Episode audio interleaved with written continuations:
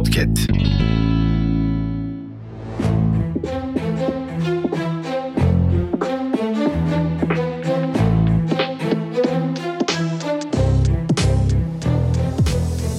Herkese merhaba, ben Abdullah Paçal. Twitter gündemiyle karşınızdayım.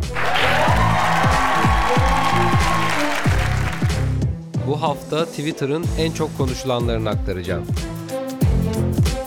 Trend Topic listesinin en üst sıralarına baktığımızda Zaniolo hashtag'i karşımıza çıkıyor. Ara transfer döneminde Galatasaray'a transfer olan yıldız oyuncunun menajeri çarpıcı bir açıklama yaptı. Zaniolo'nun menajeri yaptığı açıklamada Fenerbahçe Zaniolo için hem oyuncuya hem de Roma'ya en yüksek teklifi yapan taraftı.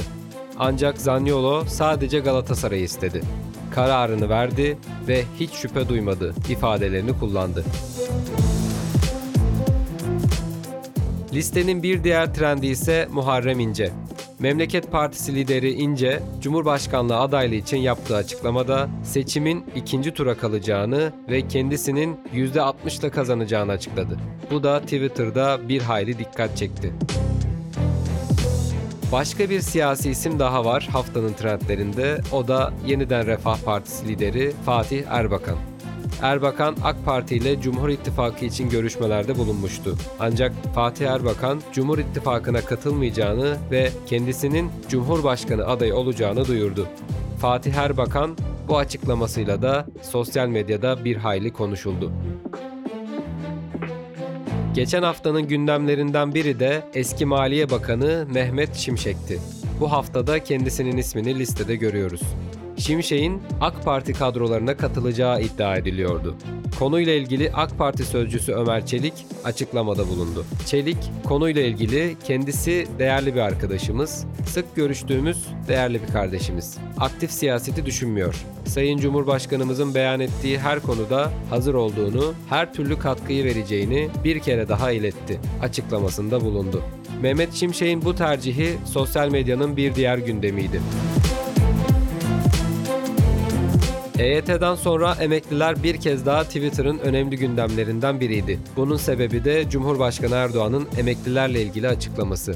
NTV canlı yayınına katılan Cumhurbaşkanı Erdoğan, en düşük emekli maaşının 7500 liraya yükseltildiğini duyurdu. AK Parti Grup Başkan Vekili Mustafa Elitaş, en düşük emekli maaşını 7500 TL'ye çıkaran teklifi içeren torba teklifini meclise sundu. Twitter'da bu gelişmelerin ardından emekli hashtag'i en üst sıralarda yer aldı. Twitter'da seçim dönemi sebebiyle siyasi isimler genelde üst sıralarda. Onlardan biri de İyi Parti İstanbul Milletvekili Yavuz Ağaralioğlu. Ağaralioğlu İyi Parti ve Altılı Masa ile ilgili sert açıklamalarda bulundu. Çocuk katilini öven de kazanmaktansa kaybedelim diyerek gündeme oturdu. Ağaralioğlu'nun bu çıkışından dolayı Altılı Masa'ya zarar verdiğini öne sürerek eleştirenler oldu. Bu açıklamalardan dolayı Ağaralioğlu'na destek verenler de bir hayli fazlaydı. Haliyle kendisi Twitter'ın önemli gündem maddelerinden biri oldu. Twitter'da haftanın gündemi böyleydi. Yeni haftada görüşmek üzere. Hayırlı Ramazanlar diliyorum. Hoşçakalın.